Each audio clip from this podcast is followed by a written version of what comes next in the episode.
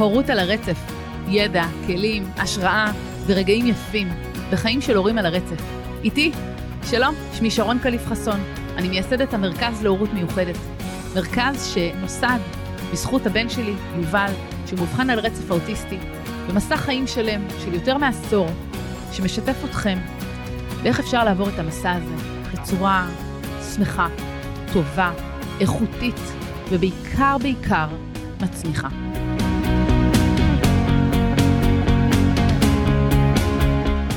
ברוכים הבאים לפרק נוסף בפודקאסט שלי, הורות על הרצף.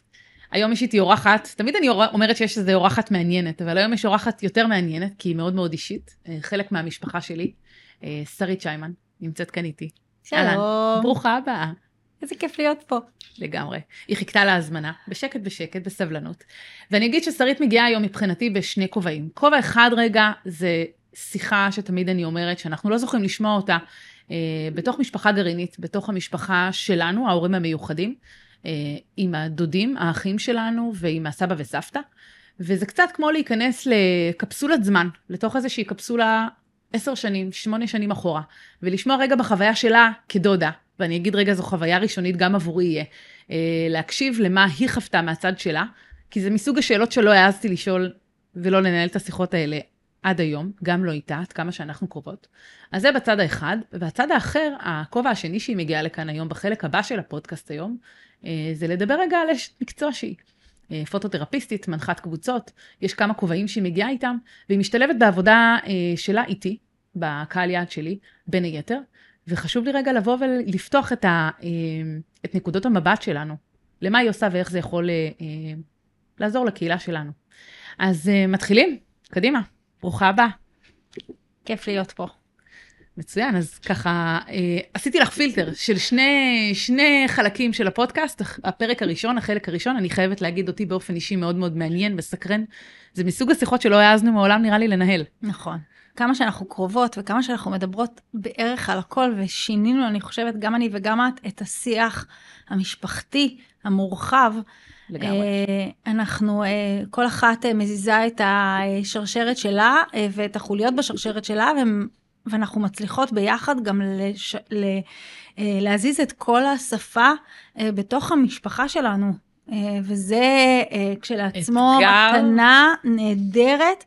לגמרי. אני מתייחסת לזה כמת, ממש כמתנה, כי זה מסוג הדברים שהפך את המשפחה שלנו לאחרת לגמרי. אבל היום זה סוג שיחה שעוד לא... עוד לא עשינו. עוד לא עשינו. איזה אמיצות אנחנו. עוד לא עשינו, ממש. וכמה נראה לי התחמקנו מזה, כמה זה קשה לבוא ולדבר את הלב שלנו, גם כשהשיחה היא כל כך כל כך פשוטה. יש מקומות בהם בתוך האובדן האישי שלי בשנים הראשונות, שלא חלקתי, פטפוטי uh, שיחות שאני מדברת עם אנשים בתוך הקהילה שלי, בתוך הקבוצות שלי, אני משתפת המון את מה שעבר עליי, את מה שחוויתי, ויש שיחות קטנות שאת אפילו לא מכירה אותן. והיום אנחנו הולכות לדבר עליהן. Mm-hmm. אז אני אפתח ברשותך בשאלה של, uh, את כבר דודה הרבה מאוד שנים, דודה מאוד פעילה בקרב האחיינים, הילדים שלי, uh, ואחד הדברים שהייתי רוצה לשמוע זה איך החוויה רגע להיות כדודה, ולא דווקא הבוגרת, הדודה שהיום את מכירה ומבינה והמון המון שואלת ובודקת, ועובדת אגב עם ילדים, אלא אם אני לוקחת אותך עשר שנים אחורה, לתקופה שבה יובל אובחן, ואפילו אני אגיד רגע לפני, במקום שיש איזה סיור מוחות, בלבול, אנחנו לא יודעים בדיוק מה קורה, אמ, ואיך החוויה שלך בתור דודה בשלב הזה? אז אמ, אני בעצם קודם כל מתייחסת לשלב הראשוני שלי בדודאות אה, שלי. אה, ליאם בעצם, שזה הילד הראשון שלכם, הוא uh, החוויה הראשונית שלי בעצם בלהיות להיות דודה. ומאוד נקשרתי, מאוד התחברתי, וזה השלב שנכנסתי גם להיריון השלישי שלי עם שירה.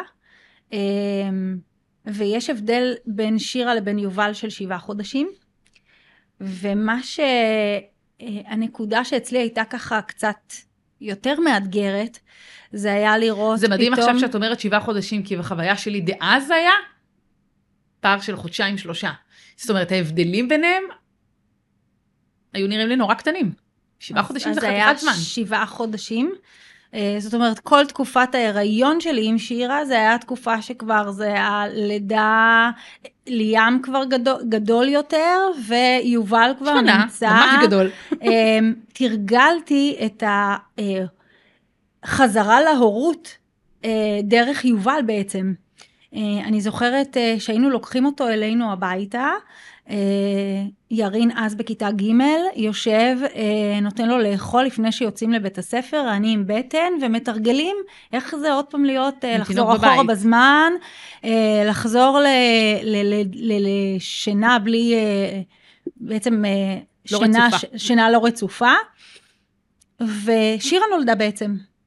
ושירה ויובל היו חברים, כל השלושייה, שירה, יובל וליאם היו חברים מאוד מאוד טובים. וכל הזמן היינו ביחד, ופתאום התחיל איזשהו פער. שירה מאוד מאוד קטנה, ודי קופצת בשלבים. וכל הזמן אה, החזקתי בראש איזושהי מחשבה שהיא קופצת בשלבים כי היא הילדה האחרונה, יש שני כבר. הורים מנוסים בבית, יש שני ילדים בוגרים בבית, ו... מעצם כל הדבר, כל המכלול הזה, היא מקפיצה את עצמה שלבים, כן. והיא נורא נורא נורא מפותחת. ולצד ההתפתחות המאוד מואצת. מואצת שלה, יש את יובל, שבעצם יש הבדל של שבעה חודשים, הוא יותר גדול ממנה בשבעה חודשים, ושם יש בעצם אה, פער, מתחיל להיווצר פער בהתפתחות. אה, מה שהיא עושה מאוד מאוד בקלות, הוא קצת מקרטע אחריה. אם עכשיו, בכלל. עכשיו, היא נורא מניעה אותו, הם חברים מאוד טובים, והיא נורא נורא מניעה אותו לעשות, אבל זה לא קורה, וזה לא קורה כמו שהיא עושה את זה. ולאט לאט מתחיל להיות פער. ולא אני אגיד כמו שליאם עושה את זה, ואני אגיד עוד רגע בחוויה שלי בצד השני של כאימא, אה, הייתה לי אה, אה, אחיינית נוספת מהצד של אמיר בעצם, אחות של אמיר ילדה פחות או יותר באותו זמן. כלומר, היה לי משני הצדדים חוויה של אחיינים, מאוד מורכבת, מאוד קרובים לגיל של יובל, ובאמצע אני נמצאת בתוך ארוחות משפחתיות, בתוך מפגשים משפחתיים, יוצאת עם בוקס בבטן. כן. והמקום שלי זה היה לראות את ההבדלים, לראות את הפער הזה הולך וגדל, ובמקום שתהיה איזושהי אה, שמחה מאוד גדולה מהצד של החוויה שלי כאימא, כי בתוך הקונסטלציה של הארוחות המשפחתיות וכל המשפחה שהולכת כל שבת וכל שישי ביחד ונמצאים המון, אני מצליחה ליהנות חלקית מהדבר. כי אני מסתכלת על זה בשני מבטים, במבט של האימא ובמבט של הדודה. והמבט של הדודה הופך להיות קצת מודאג, ואני כל הזמן מתרצת. כי מה מדאיג? אה, כי, כי, כי זה מאוד בולט. מה פתאום. בולט? ההתפתחות לצד החוסר אה, התפתחות. במובן... שמשהו לא בסדר. משהו לא, לא רגיל. לא קורה רגיל. כן. עכשיו, שירה התפתחה מאוד מהר, אבל אני אימא מנוסה לשניים קודמים שהתפתחו באיזושהי צורה. הם לא היו מהירים בקצב כמו שירה, אז כל הזמן אמרתי, טוב, היא מאוד uh, מהירה. כן. אבל רגע, אני יודעת איך זה נראה גם אצל ירין, ואני יודעת גם איך זה היה אצל אילי. וכשהפער... ואנחנו גם יודעים איך זה היה אצל ים. שההפרש שם הוא מאוד מאוד קטן בינו לבין יובל. ושם משהו מתחיל לנקר כל הזמן. המון המון סימני שאלה שמתחילים לצוץ. ובחוויה שלי, סימני שאלה שעולים, אין להם מקום לבוא ולפתוח את זה מולך. לבוא ולהציף את זה רגע, שאני רואה שיש משהו לא בסדר. המון. איך עושים את זה?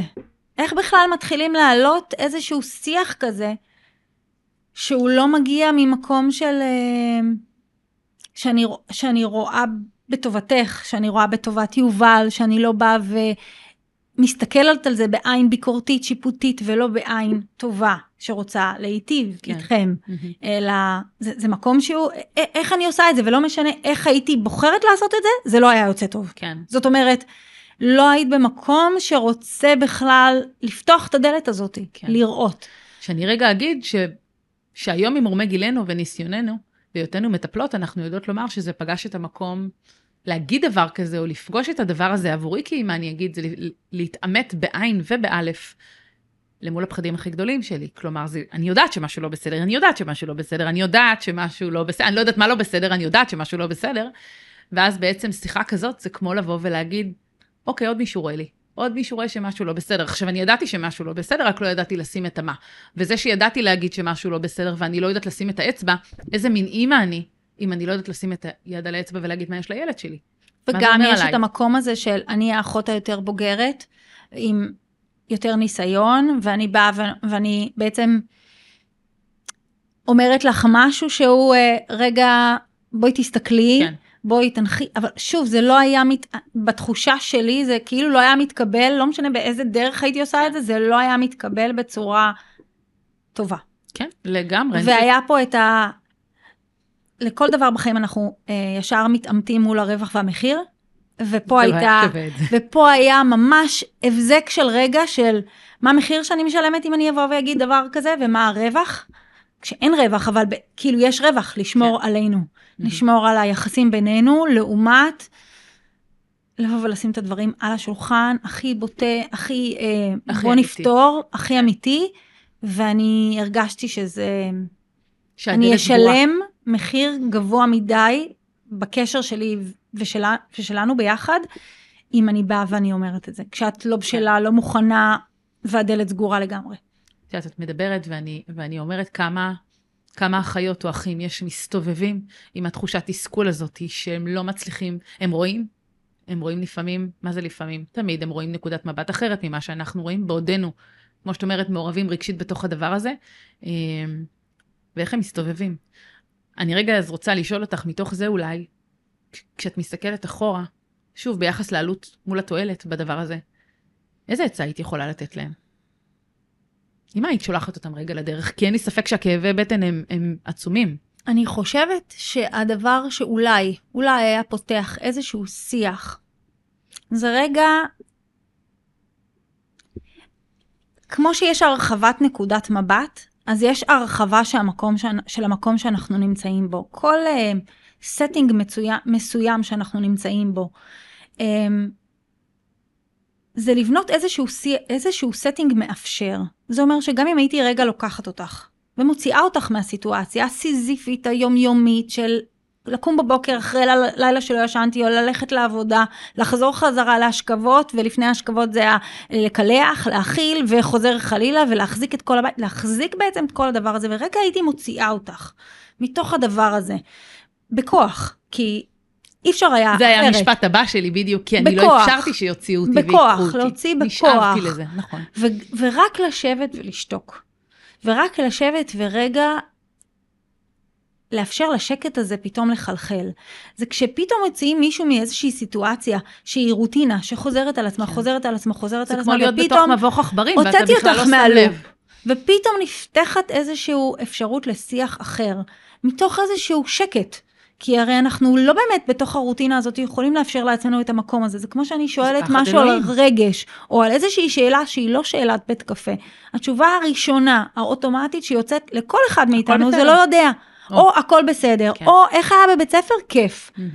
אבל רגע, אם אני מתעמתת שנייה ונותנת רגע מקום לאיך באמת היה, אז יש מקום למשהו אחר להיכנס. כן. מתוך הרגע הזה. מבלי אני רגע אגיד, מבלי להיבהל מהוואקום.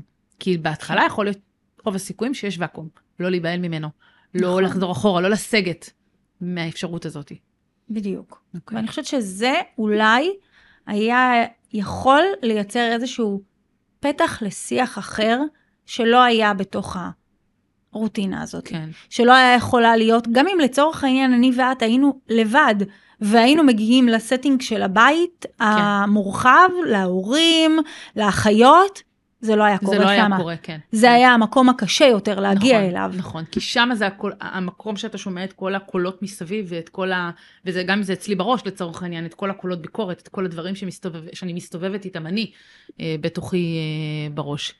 אני כן יכולה להגיד שהחוויה הזאת של להתהלך בתוך המפגשים המשפחתיים, אה, בידיעה שיש שם אחיינים שהם מאוד קרובים לגיל, ואני זוכרת שהיו מפגשים שהייתי חוזרת והייתי בוכה והייתי אומרת, אני שונאת אותם, אני שונאת את האחיינים שלי, אני זוכרת שהייתה תקופה שאפילו לא השארתי להם מבט ולא אמרתי להם היי, כאילו אני דודה שלהם. כעסתי על עצמי גם שלא עשיתי את זה, מצד שני, לא יכולתי לעשות את זה. עכשיו, מצד שלישי, איך אני אבוא לאחותי ואני אגיד לה, אני שונאת את הילדה שלך? גם לא שניתי את הילדה שלך. ברור. שניתי את הסיטואציה שנקלעתי אליה, שניתי את זה שהיא מתפתחת רגיל, והבן שלי לא. שניתי את זה שאני רואה את זה, וזה מבחינתי כמו ללכת לגן שעשועים מלא ילדים שמתפתחים רגיל לגמרי, ומדברים, ומשתוללים, ועושים דברים הכי רגילים. ויובל, מבחינתי באותם רגעים, לעולם לא. כלומר, האמת לפנים הזאת הייתה עבורי קשה להכלה. והיא כל הזמן הייתה, כי כל הזמן היינו ביחד. בדיוק. כן. זה כל הזמן, זה גם היה איזשהו צורך מאוד גדול שלי, אמ, לעזור במה שאני יכולה, אה, בגבולות היכולת שלי, בגבולות הגזרה שלי, מול ילד גדול, שהפך להיות גדול בעל כורחו. בגיל 11 חודש. יש תינוק בגיל 11 חודש, האחיין שהוא הראשון שגדל פה, ואני יכולה באמת להרגיש דודה שלו, שאני יכולה לבוא ולקחת אותו מהגן שלו בשישי, ולהגיד לך, לכי לישון, אני הולכת עם אמיר, כן. ואנחנו מוציאים אותו. אני זוכרת כמה ערבים היית פשוט נכנסת בדלת בחמש, אני הייתי יושבת איתו בבית, ואני כן. זוכרת שפשוט אומרת לי, היי, באתי לנשנש, באתי נכון. להריח, באתי רגע לקחת, באתי לקלח, ופשוט הלכת. ולשיר שירים, ולספר כן. סיפורים, ו... ופתאום יש סיטואציה שיש שניים, ושניים מאוד קולניים, ויש ילד שפתאום קיבל תפקיד, הוא אח גדול. כן. הוא לא יודע מה איתו. בסוג של נעלם גדול. במשוואה. והוא נעלם במשוואה. ובתוך כל הרעש במרכאות שיובל מייצר, אני הרגשתי שהתפקיד שלי הוא אה, העין הטובה של ליאם. זאת אומרת, אני בחוויה שלי, בתחושה שלי, בחיבור שלי, קודם כל זה מתחיל מהחיבור, לא היה שם שום דבר מפוברק, זה היה הכי אמיתי, מהמקום הכי הכי הכי אה, כנה ואוהב ומתחבר, רגע לראות אותו. כשיש פה בלגן, ויובל בוכה, ו- וכל מסביבו, ומנסים לעזור, וכל תשומת הלב הולכת אליו, כן. פה יש מספיק. אני אלך רגע שאני ש... אגיד שעד היום ליאם תופס אותך כאימא השנייה, כשאנחנו נסענו לתאילנד אז הוא חיפש תכשיטים ומתנות ודברים שהוא יודע ששרית אוהבת, והיה שולח לי תמונות אם אני הייתי בחנות אחרת, הוא לי, אמא, את זה היא תאהב, את זה היא תאהב. אמרתי לו, לי אתה לא קונה מתנה, הוא אומר, ברור שלא, את לא, את אימא שלי, אבל היא האימא הראשונה שלי, היא מבחינתי האימא שלי, ולה אני קונה כי אני הכי אוהב אותה בעולם. אז אני, אני, אני אנכיח רגע גם משהו נורא נורא חשוב, ו, וחשוב לי להגיד אותו כאן, לכלל ההורים. ולכלל הדודים, דודות וכולי. לכל ילד יש את הקשר המיוחד, ויכול להיות מצב שאני דודה של הרבה מאוד אחיינים, ועדיין יהיה לי איזשהו חיבור עם אחיין אחד mm-hmm. שהוא יותר, ובמקום להחזיק בראש את כל הקולות האלה של איזה דודה אני, ומה הולך, ולמה אני לא פה יותר מאשר שם, רגע, על להסתכל שנייה על, על, על, על כל הקשת, ואם זה מגיע ממקום של חיבור אמיתי, פשוט לתת אז לזה. אז פשוט לתת לו מקום. לגמרי. בלי מה זה אומר למקומות אחרים, כי ליובל יש המון, המון, המון לגמרי. עיניים טובות שרואות אותו ואת הצרכים ואת הקשיים ואת ה... איך אפשר לקדם אותו. אמ, אני יכולה להגיד שבנסיעות שלי ושל אמיר המשותפות, אנחנו תמיד מתחלקים לשניים. אמיר תמיד מחפש את הדברים שיגניבו את יובל, ואני תמיד מחפש... את ראית אתמול בפארק הראשון שהוציא מגבונים, הלך עד האוטו, הביא את המגבונים, דאג לנקות לו את הרגליים מהבוץ שלו, זה היה אמיר גיסי. זה מסוג אה, הדברים הקטנים שתמיד אני מסתכלת ואני אומרת כמה כל ילד מוציא מכל אחד מאיתנו אחרת. נכון, וזה בסדר, ככה הם לומדים לגמרי. את כולנו. אצלנו ככה, במשפחה לפחות אני אגיד, זה ככה אחר, זה, זה ככה, כי, כן.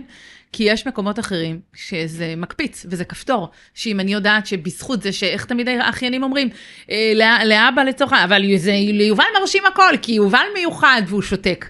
ואני אומרת חבל שהוא שותק. עכשיו השתיקה שלו היא כהסכמה, כי הוא באמת נכון. מרגיש ככה, ולי חבל, זה צובט לי את הלב, כי מבחינתי כולם שווים. אז נכון, יש צרכים משתנים, אני לא אומרת, וזה בסדר גמור. מצד שני, האמירה הזאת היא, היא, היא, היא, היא עושה לי צביטה בלב, כי הם צודקים. היא כן, מקבצת. כי הם גם רואים את האמת. נכון. ילדים רואים תמיד את האמת. אז אני כן אגיד שאם עד עכשיו אה, לא ראיתם את זה ככה, או, או, או זה עשה לכם קווץ', תבדקו רגע את הקווץ' הזה, כי יכול להיות שדווקא החיבור הזה הוא לשירות, מה שאני אומרת. תמיד שואלים אותי, ומה עם האחים המיוחדים האחרים? זאת אומרת, הנה, זאת הזדמנות ש... אה, שאם יש חיבור של מישהו אחר במשפחה אליהם, להפך, תעצימו את זה, תאפשרו את זה, תגדילו את הדבר הזה, כי זה נקודת אור מדהימה. זה נקודת אור, זה מישהו שרואה את הילד כמו שהוא, בלי הטייטל, mm-hmm. בלי הכותרת הזאת של אח מיוחד. כן. זה כותרת ש... או אח גדול לצורך העניין, אני שמה רגע את המיוחד בצד. אח שיש ביניהם הפרש של 11 חודש, כן. תמיד, גם לאחים שהם רגילים לחלוטין, הכל בסדר, לגמרי, יש גם תחרות תאומים. מאוד מאוד מאוד גדולה, ו... ו... ואיך אני מוצא את עצמי בתוך הביחד הזה. כי לכל מקום שהם הלכו, הם הלכו ביחד, לא היה אפשרות. בגנים. נכון. ופה יש רגע את המקום הזה שאני לוקחת רגע את ליאם, ומוציאה אותו, שוב אני חוזרת ל setting, מוציאה אותו רגע מה setting הזה, מוציאה אותו מה setting הזה שבתוך ארוחה משפחתית הוא מנסה למצוא את ה... מאפשרת לו להיות אחד יחיד ומיוחד באותו המק- רגע. בדיוק, את המקום שלו שהוא חייב. לעשות איזשהו...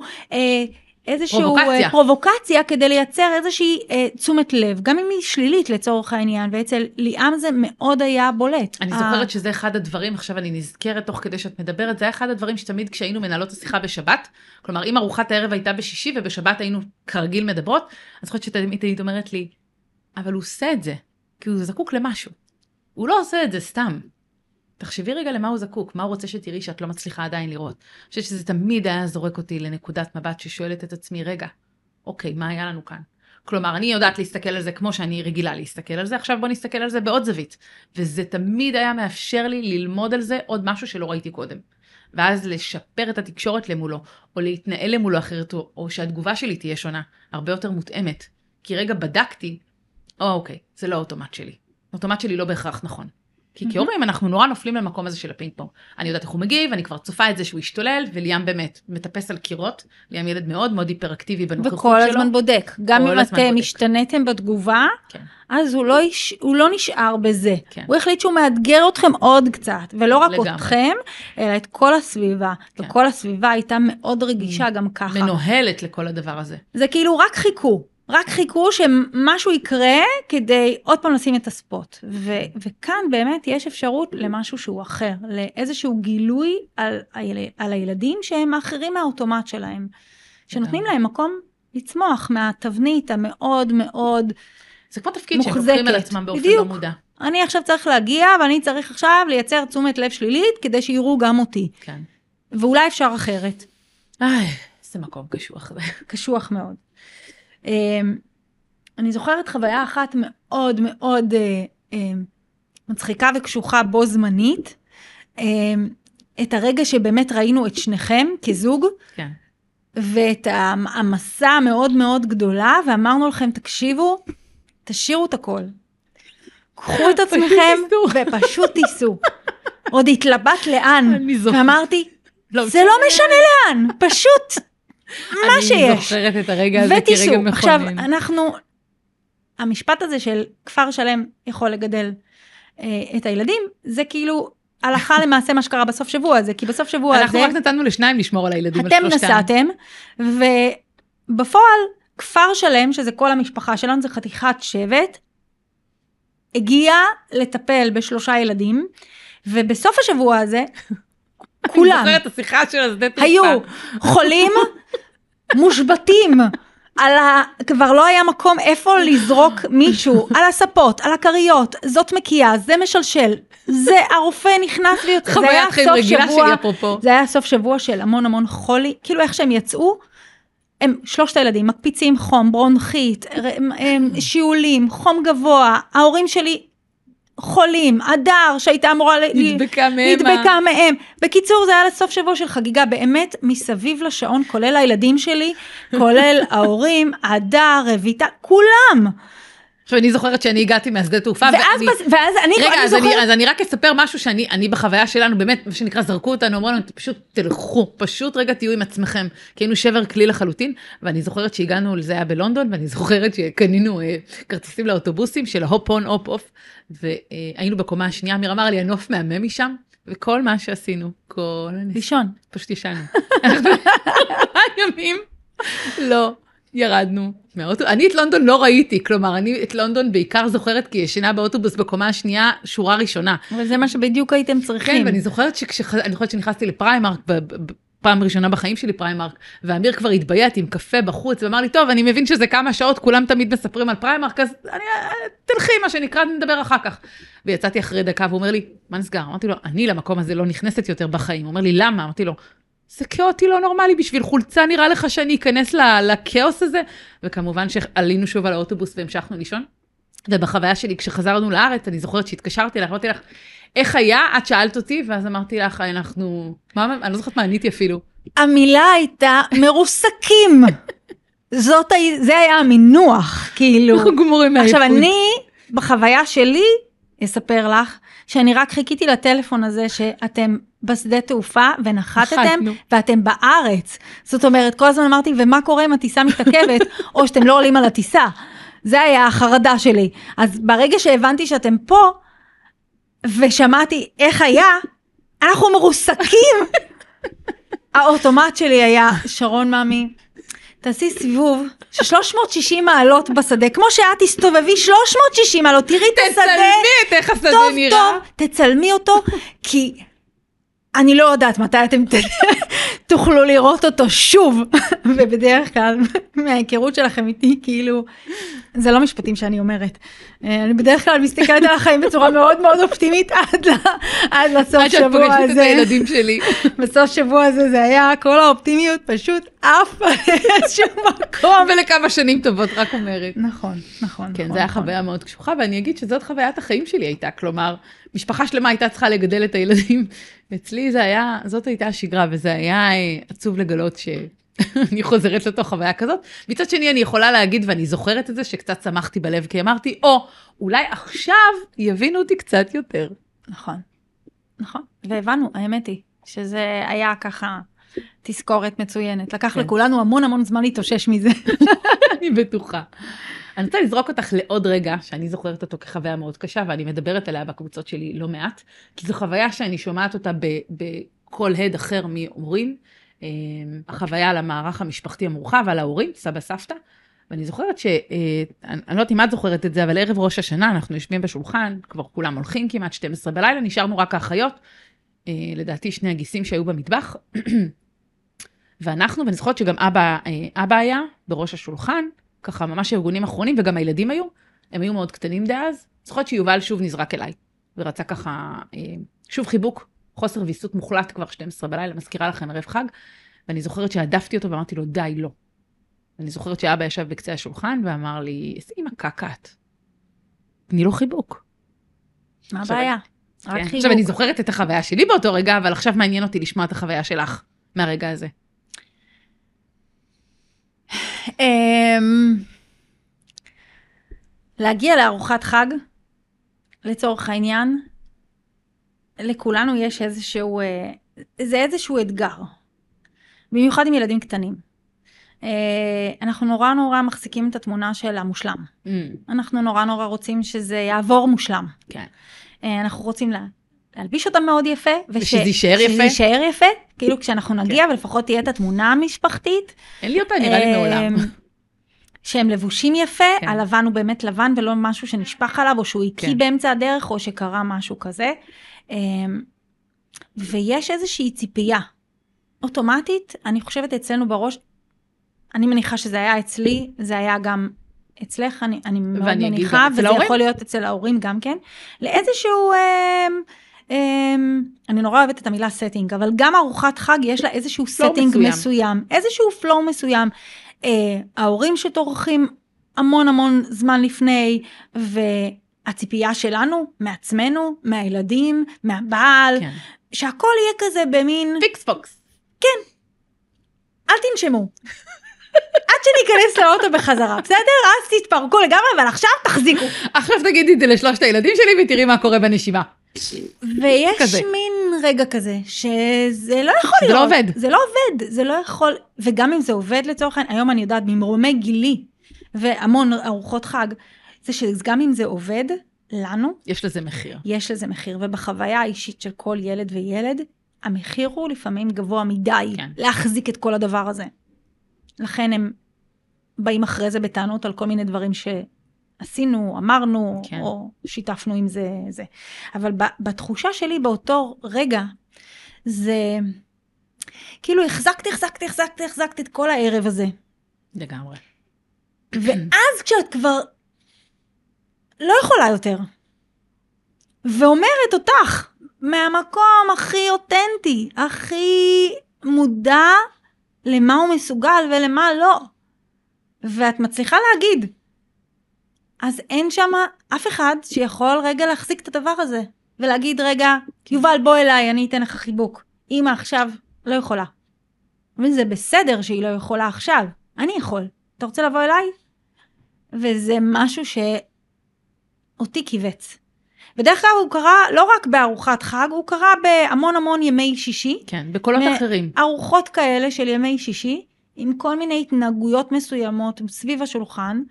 אמ, כן כיפה, לא כיפה, תשב בקידוש, לא תשב בקידוש, מה צריך עם כדי כל שתשב? מיני דברים שהיו נורא נורא מוגדרים, עם ההורים כטאבו. שלנו, אמ, ועם דוגמה גם, שאני חייבת לה- להגיד גם אותה כאן. השכנה, הילדים של השכנה, הילדים של השכנה, ככה, את זוכרת שתמיד ההורים היו אומרים, או לפחות אבא, יאמר לזכות אמא, היא לא אמרה את זה, אבל, אבל אבא תמיד היה אומר, שבוע אצל שרית והילדים שלך כמו חיילים. נכון. כי החינוך שלה הכי טוב. וכשאני הייתי שומעת את המשפט הזה ואת ה... בקונסטלציה שהוא היה נאמר, במקום לעשות לי טוב על הלב, כאילו, כי הוא נתן כן. לי פה מחמאה, אה, זה היה מכווץ אותי, ממש. כי זה לא מחמאה אה, כשזה רומס מישהו אחר. כן. מה שהתאים לי ולילדים שלי, ולא בהכרח, עוד פעם, אם תשאלו אותם היום, זה לא בהכרח היה הדבר המיטיב שלהם, ככה אני התנהלתי, וככה זה התאים לילדים שלי ולבן זוג שלי. אבל כל משפחה, כל בני זוג, מגיעים עם איזשהו מערך אחר. ולאו דווקא לפעמים אנחנו יודעים את הקשיים, או יודעים אה, לפעמים מה קרה בחצי שעה שלפני. זה לפעמים מספיקה רק החצי שעה שלפני, לגמרי. מהרגע שנמצאים באוטו ועד שמגיעים להורים. כן. זה קצת כמו לראות חלון זמן של רגע אחד, שבעצם בתוך הרגע הזה אתה מבין שאתה חושב שאתה מסיק מתוך החמש דקות או חצי שעה הזאת על כל שאר היום, או החינוך של אותו בן אדם בכלל. זה כמו שאנחנו רואים לא. את אה, התפרצות הילדים בתוך הסופר, או כן. באיזושהי חנות, או בסרט קולנוע. כן. זה לא רלוונטי, אנחנו באים, בוחרים לבוא, או עם עין שיפוטית ועין מבקרת, או עם עין טובה, שרואה רק חלון זמן מאוד מאוד קטן, בתוך כל כל היום. ויכולה לשאול, למה זקוקים באותו רגע? וגם אם לא שואלים, זה גם בסדר, אבל שחרר רגע את העין הזאת, כן. שמבקרת. אני חושבת שהדבר הזה, כמה שהוא היה קשה לי וטראומטי באותו רגע, אני יודעת לומר מאז, שזה עשה עבודה, זה היה אחת המתנות הגדולות שקיבלנו במשפחה, גם כי, אני לא יודעת מה אתם עשיתם באותו רגע, אבל כשאנחנו קמנו והלכנו אחרי כמה דקות, כי לי נעלם הכל באותו רגע, אני לא יכולתי לדבר שלושה ימים. זוכרת שחצי שעה אחרי כבר אבא התקשר עוד שהיינו בדרך, ו- ואני לא יכולתי לענות אמנם, אבל השאיר לי הודעה שהוא מבקש סליחה והוא מבין, ו- וזה לא היה מכוון, והייתה שיחה אחר כך ביני לבינו ובכלל במשפחה, על המקום הזה שהיום אני יודעת לומר, כבר מאז גם, שכשאני באה, אני אומרת, אוקיי, היום אני, תשחררו אותי. כאילו, אם, או כשיובל מגיע אליי, או מישהו מהילדים, את להם, אני לא פה. אני פה, אני יודעת, אתם רואים אותי, אני הולוגרמה. אני לא פה, אני לא בפניות רגשית לדבר הזה. רגע אחד, מותר לכל אחד אחר כרגע לתת לכם מענה. אני הייתי מרימה. דגל של הפסקת פרסומות. אני בהפסקת פרסומות עכשיו. כן. אני לא פה. הפתק של תכף אשוב בחמש, עם כן. הקפה. אבל, אבל זה, זה מאוד המקום הזה שלפעמים אנחנו מגיעים, ובמיוחד למקומות הכי מקבלים שלנו, שזה להגיע להורים הביתה, להורים. ורגע להוריד את כל המגננות כן. שלנו. שם יש החזקה הכי גדולה. נכון. כי אנחנו כי צריכים שמה- לעמוד באיזושהי ציפייה כזאת, ולשחק איזשהו משחק שהוא כבר לא מתאים לי לשחק אותו. אני לא גם לא תמיד לי. יכולה. אני גם לא תמיד וגם יכולה אנחנו להרשות לא תמיד לעצמי. יכולים. כי בקפסיטי שלי, זה מה שנקרא המים כבר, אני לא צפה. אז אני רגע אומרת שאם אתם נמצאים במקום הזה ויש בתוך המרחב המשפחתי את ההתמודדות הזאת, אז אני אומרת, זה רגע לצאת, כמו שאת אומרת, רגע לצאת ממה שקורה, או לנסות לפחות, אפילו בשיחה עם חברה או עם מטפלת, לא משנה, למצוא את הרגע שבו אני יכולה להגיד למה אני זקוקה. מה אני צריכה. כשאני מגיעה להורים רגע, זה הדבר. ואני, ואני רגע אומרת, אני מחזירה אותנו לתקשורת מקרבת, שאחד מהכלים שלה זה לדבר רגע אותי. זה לא לבוא בהאשמות למה מישהו אחר עושה או לא עושה פחות טוב, זה לא לבוא לאבא שלי ולהגיד לו, אתה אמרת ככה, או אתה כיוונת אליי, כ-" לא מעניין. אני יודעת להגיד לך, אבל איך אני הרגשתי כשאתה אמרת את זה. באיזה בטן רכה זה נגע לי, באיזה כאבים זה פגע בי, באיך זה הרגיש לי בלב באותו רגע. כי עם זה אתה לא יכול להתווכח. זה הסובייקטיבי שלי, זה התחושות שלי, וזה המקום שאיתו, בדרך כלל אנשים יכולים לעבוד. כי, כי כשאני מדבר את הרגש שלי, אני יכול להגיד אחר כך, אוקיי, כשזה קורה, אז אם נלמד רגע למקרה הבא, אני יודע להגיד למה אני זקוק, אני יודע להגיד מה אני צריך, או לפחות, בוא נאמר באידיליה. יכול להיות שזה ישתנה עוד מהפעם, אבל כרגע אני יודע לומר שזה מה שאני יכול לעבוד איתו. אתה יכול לתת לי את זה? ולרוב זה ייצר מקום שבו מאפשר רגע אה, לבדוק. כי יכול להיות שההורים יגידו, אני לא יכול, אני, אני קשה לי, ברגע הזה אני לא יכול, אני לא מסוגל. אז אני אגיד, מעולה. אז ערבי חג, כמו שאנחנו לפעמים למדנו לעשות, ויובל אמר, קשה לי, אמא, אני לא יכול. אז מעולה, אז יש ערבי חג שהם יהיו אצלנו. עם כל הבלגן, עם כל זה שהבית שלנו קטן, עם כל החסרונות ומגרעות של הדבר הזה. שוב, זה רווח ומחיר. אבל זה הדבר. אנחנו רוצים ש... לבלות איתכם את הערב חג, אז אנחנו נעשה את זה באיזשהו... אה, באיזה שהם תנאים שמתאימים ומיטיבים לכולנו. כן, כל אחד ו... זז קצת מה, מה, מהמרחב הבטוח והנוח שלו. בדיוק. בהיבט הזה. ויש התאמצות, יש מאמ... לא התאמצות, מאמץ משותף כדי שהדבר הזה יקרה, אבל הוא לא יכול לקרות. לחלוטין. לולא הרצון ורגע ההבנה על איפה קשה. לדבר את זה רגע. כן. לדבר את המקום הזה. איזה מפחיד זה לדבר את זה. נכון. איזה מפחיד זה לדבר את זה ולהגיד רגע להורים שלי, וואלה, אני לא מצליחה להחזיק את הכל. זה כאילו הדבר הכי מובן מאליו, נכון? כשאני אומרת את זה, אבל אני אומרת לך בכובע שלי רגע, לא היה לי את המילים להוציא את זה. יש תפיסה כזאת, אני זוכרת את זה המון מ... מההורות שלי, הצעירה, שכל הכדורים שלי יכולים להיות באוויר, וכל כדור יהיה ממורק ומתוחזק, וכולם יישארו באוויר בדיוק בגבהים המתאימים mm-hmm. ובזמן המתאים. ואני לא עוצרת לרגע לחשוב מה המחיר שאני משלמת, לגב. והגוף שלי משלם, על כל ההחזקה הזאת של הכדורים באוויר. ולבוא ולהגיד שאני צריכה שיראו אותי, ואת המקום הזה שאני לא, שאני בוחרת לא לעשות את הכל ככה, בצורה הזאתי, ושאני יכולה להרים דגל ולהגיד, עד כאן. אני צריכה עזרה. Mm-hmm. אני צריכה עזרה, או אני רוצה עזרה, או אני בוחרת לבקש עזרה. או שהיום אנחנו שהוא... מתקשרות לאימא ואומרות לה או לאבא, אנחנו, שישי הזה אנחנו אצלכם, לא משנה, תכננתם, לא תכננתם, יש לכם תוכניות, תבטלו. אנחנו זקוקות לכם. כן. היום זה משהו שהוא בתוך השפה המשותפת הפך להיות מותר. מותר, מותר להגיד למה אני צריך. ואני אגיד עוד משהו מבחינתי, זה, זה סוג של, אה, זה ממש בריאות הנפש, mm-hmm, לא פחות. כי אם אני במקום שאני לא רוצה יותר את כל הדבר הזה, את ההחזקה הזאת, החיצונית והפנימית, כן. להחזיק את הכל, שהכל מושלם, ואני יכולה לעשות את הכל, ולהיות מבריקה בכל דבר שאני עושה, ואין לי מקום כן. אחד שאני יכולה... לשחרר שם. פשוט, ל... כמו שאני אומרת, אה, אנחנו נכנסים, זה ממש תנועה, אנחנו נכנסות אלינו הביתה ופשוט נשכב, כאילו, מתיישבות על הספה כן. אצל ההורים, במין שחרור כזה, שאני לא צריכה להחזיק גם פה במקום הזה. נכון. אה, מאפשר לי רגע למצוא את הקול שלי, מאפשר לי רגע לבוא ולפתח איזשהו שיח. אם היה לי כן. שבוע שהוא היה בלתי אפשרי, אז אני באה ואני אומרת, השבוע הזה בלתי אפשרי. אז גם אם אני לא יקום עכשיו ויפנה או יעשה או כן. כל דבר שאני רגילה לעשות, גם כשאני באה להורים, זה יהיה בסדר. לגמרי. ת, תחזיקו רגע את המקום הזה, כי אני לא יכולה עכשיו, אז שזה יהיה בסדר, ולא בעקיצות, ולא בעין ביקורתית או שיפוטית, אלא בעין טובה. טובה. טובה. כי היום זה השבוע שלי, שאני הגעתי בלי אוויר, כן. ומחר זה יהיה השבוע שלך. אז אני מחזיקה אותך, ואת מחזיקה אותי, ואימא מחזיקה אותנו, ו- וזה באיזושהי סינרגיה, סינרגיה אבל ברגע נכון. שיש שיח. שם האיזון קורה בעצם. שיח, פשוט שיח. ואני לא מגיעה, ואני אגיד עוד משהו. וזה משהו שאני למדתי על עצמי. זה כשאני מאפשרת לראות שאנשים אחרים יראו לי במרכאות, או יראו אותי במצב שקשה לי ושאני מבקשת עזרה, משהו במושלמות הזאת וברצון הזה, מאפשר להם. מאפשר להם לבוא כמו שהם, כן. ולא ברצון הזה שאם את מחזיקה את התפיסה ששבוע אחד הילדים שלך יהיו כמו חיילים אצלי, ואני פתאום חושפת את הקושי, את ההחזקה, את המחיר של זה, את ההתפרצות של uh, הילדים בגיל ההתבגרות שהיו קורים אצל ההורים, אז פתאום זה נותן לך איזשהו אורך נשימה, וזה מנרמל, מנרמל את כל הדבר, וואלה. וואלה, לא, לא, גם, לא רק אצלי בבית זה ככה. נכון, כזה. בדיוק. נכון. וזה פשוט מאפשר. אז אני רגע רוצה לקחת אותך לעין הטובה שלך, כי אני, לשמחתי, גדלנו ביחד, ובהפרש מאוד קטן, אנחנו בהפרש של שנתיים, שנתיים וחצי אחת מהשנייה. ואני חושבת שבנקודות... אה, אה, באתגרים, במשברים בחיים שלי, והיו לי לא מעט, אה, כולל בניסויים הראשונים שלי שהיו אה, מאותגרים אה, ביותר. אני זוכרת שתמיד הקול הזה שליווה אותי לבדוק רגע עוד משהו. זאת אומרת, היה לי את החשיבה האוטומטית שלי, של איפה אני יודעת שאני צודקת, ומה אני חושבת שעשיתי נכון, וכל הצדקנות הזו שמלווה אותי לפחות, ליוותה אותי עד גיל מסוים, הידיעה שיש שחור או לבן ואין באמצע. ואני זוכרת שתמיד שהייתי צריכה רגע עוד איזה נקודת מבט, או רגע איזה מקום ש... שנייה יזרוק אותי החוצה מהסיטואציה של עצמי, אני זוכרת שהייתי פונה אלייך, אם זה במכתבים כשגרתי בארצות הברית, ואם זה בשיחות טלפון, אה, ותמיד הייתי זוכה לקבל איזושהי נקודת מבט שהיא שונה לחלוטין מהאופן שבו אני ראיתי את החיים, ואנחנו מאוד שונות אגב בחיים שלנו, מאוד. אה, אה, בהמון דברים, בקצב שלנו, באופן שבו אנחנו מתבטאות, באופן שבו אנחנו חושבות, אה, אה, באמת שונות, שונות מאוד מאוד מאוד.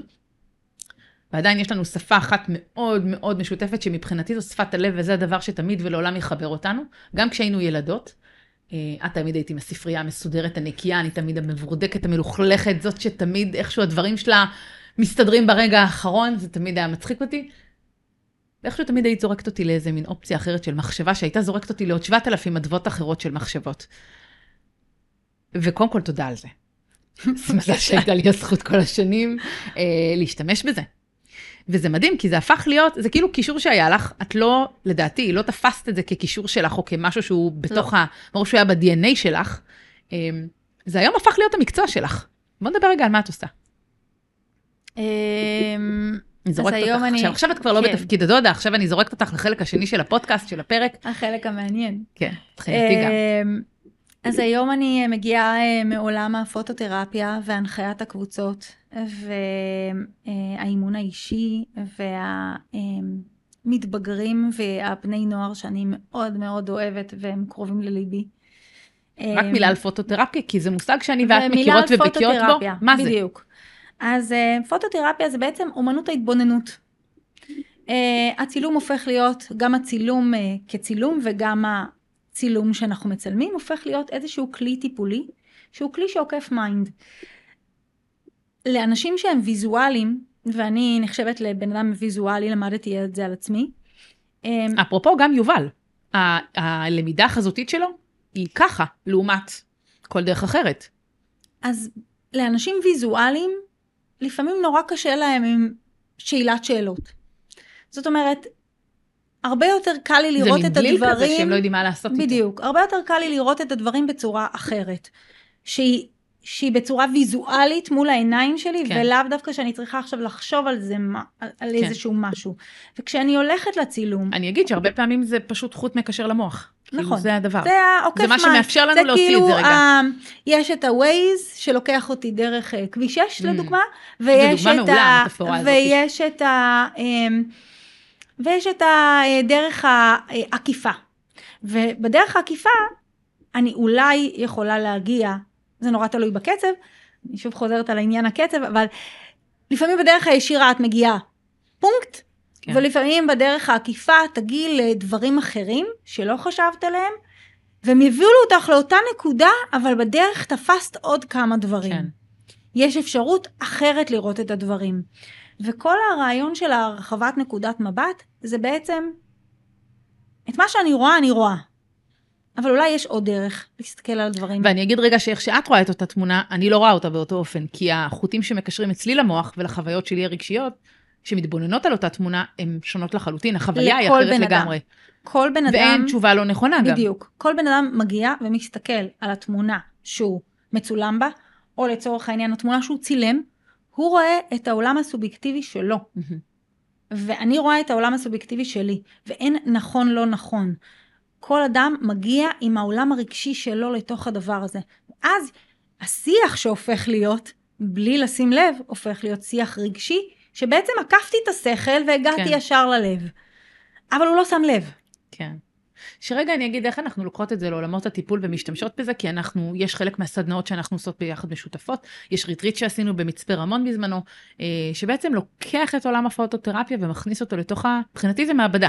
מעבדת רגש, מעבדת שכל, מה שלא נקרא לזה, לתוך הקליניקה, לתוך המרחב הטיפולי. אה, וגם אגב עם מתבגרים. בוא נדבר רגע איפה זה פוגש ילדים. קודם כל, אמ, להתבונן על תמונה. זה משהו שהיום אנחנו כמעט ולא עושים בכמה דרכים. אנחנו בדרך כלל מתבוננים בתמונה דרך עין מאוד מסוימת, מאוד ביקורתית, קצרה מאוד גם. שופטת ומאוד מאוד קצרה. ויש משהו רגע בלהתבונן רק על מה שרואים. זאת אומרת, בלי הפרשנות שאני מהמם. נותנת לזה. כלומר, על האלמנטים אלא עצמם. רגע ללמוד מה אני רואה בתוך התמונה. כמו שאני מתצפת על משהו, אז אני מתצפת בלי, בלי פרשנות. כן. הדבר השני הוא אמ, שהיום כל הילדים כמעט מגילאים מאוד מאוד צעירים, מסתובבים כל הזמן עם מצלמה ביד. מהמם. וזה איזושהי שפה.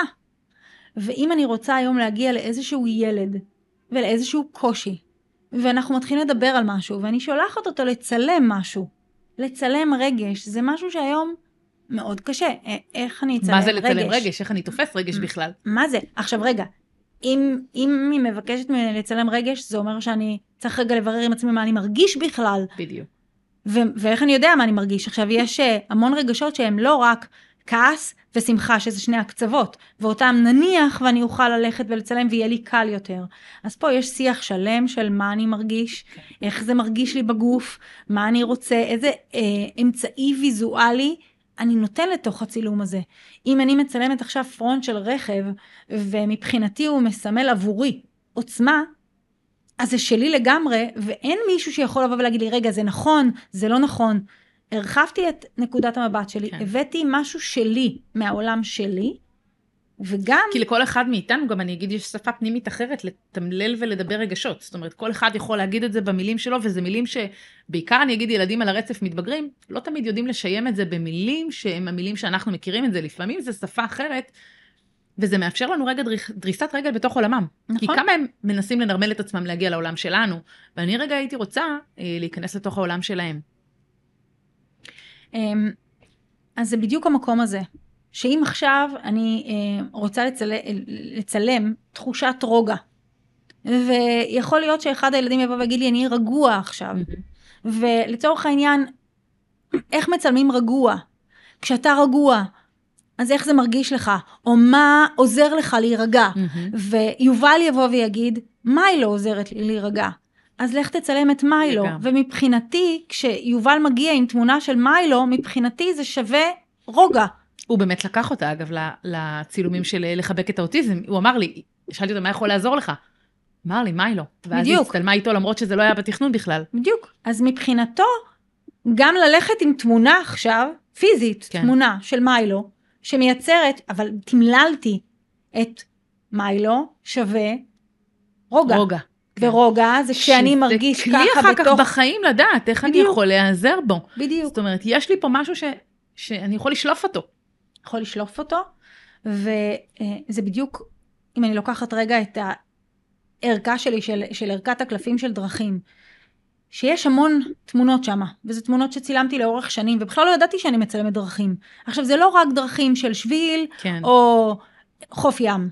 יש שם המון דימויים ויזואליים שלי, עבורי, היו איזשהו, איזשהו אה, אה, דימוי לדרך. זה יכול להיות ספירלה, שמבחינתי היא דרך. לגמרי. אז ילד יכול להתחבר למקום הזה, או למקום או אחר. חילזון, שהוא על או פי לדרך. חילזון, שהוא מבחינתי, הוא על הדרך שלי, הוא הדימוי שאני מסתובבת איתו כבר המון המון שנים, והוא מבחינתי איזשהו סמן. ו, ולבוא ויש ול- לו משמעות. ויש לו משמעות. ו, וברגע שאני יוצק, יוצקת איזשהו תוכן לתמונה, ומרחיבה את נקודת המבט שלי, ו, ולומדת להתבונן עליה בצורה אחרת, ויכולה לעשות אפילו לתמונת ילדות, שזה, ה, איך אני אומרת, כשמחזיקים תמונת ילדות ביד, זה או אמ, ההפתעה הכי מתוקה שיכולה להיות, או חבית נפץ. לגמרי. זה ממש יכול לנוע לשתי הקצוות. כן. ואני באה ועושה איזשהו אה, רפריים חדש, איזשהו מסגור חדש איזה לחוויה. מרפא זה נותן לנפש. איזושהי נקודת מבט אחרת שאני יכולה להכניס לתוך החוויה הזאת, כן. ריפוי שלם. אולי אני יכולה להגיע לדברים אחרים לגמרי, וזה יכול לפתוח שיח שהוא אחר לחלוטין ממה שחשבתי. כן. אז היום את עובדת למעשה בתוך בתי ספר. נכון. את עוברת אה, דרך עמותת אה, רקפת? רקפת, שבעצם מתבגרים, שמתמודדים עם הרבה מאוד חרדות. חרדה OCD, חברתית. חרדה חברתית. אה, לא מספיק מדוברת ולגמרי נוכחת בתוך החיים של המתבגרים שלנו, בעיקר גם ילדים על הרצף, ובכלל אני אגיד, כל, כל, כל עולם המתבגרים, זה חלק מהחוויה. אה, את מנחה סדנאות פרטיות נכון. אה, של אה, סדנת דרכים, שגם נכון. הולכת בקרוב להופיע במרכז להורות מיוחדת עבור המשפחות. שאני אגיד רגע, גם פוטותרפיה זה משהו שהוא מאוד מאוד חווייתי. מהמם. הוא לאו דווקא חייב להיות איזה משהו שהוא טיפולי, אלא קודם כל באמת להגיע חוויה. ולחוות את הכלי המדהים הזה, כן. ולחוות את איך אני אה, מסתכלת על תמונה ומה היא מעוררת אצלי. כן, ולפעמים זה גם לא חייב להיות בהרבה מילים. אבל. כן, זה נותן פתח לנקודות מבט בתוכי רגע חדשות על, על, על אותו דבר שכבר אני יכול להיות, ראיתי את התמונה הזאת מאה פעם, או את אותו אלמנט בתוך הדבר הרבה מאוד פעמים. זה כלי מדהים זה. כן, בהחלט. טוב, ראית איך הזמן עבר? אמרתי לך שזה יעבור מאוד מאוד מהר. עברה שעה. ממש מהר. חפרנו טוב טוב.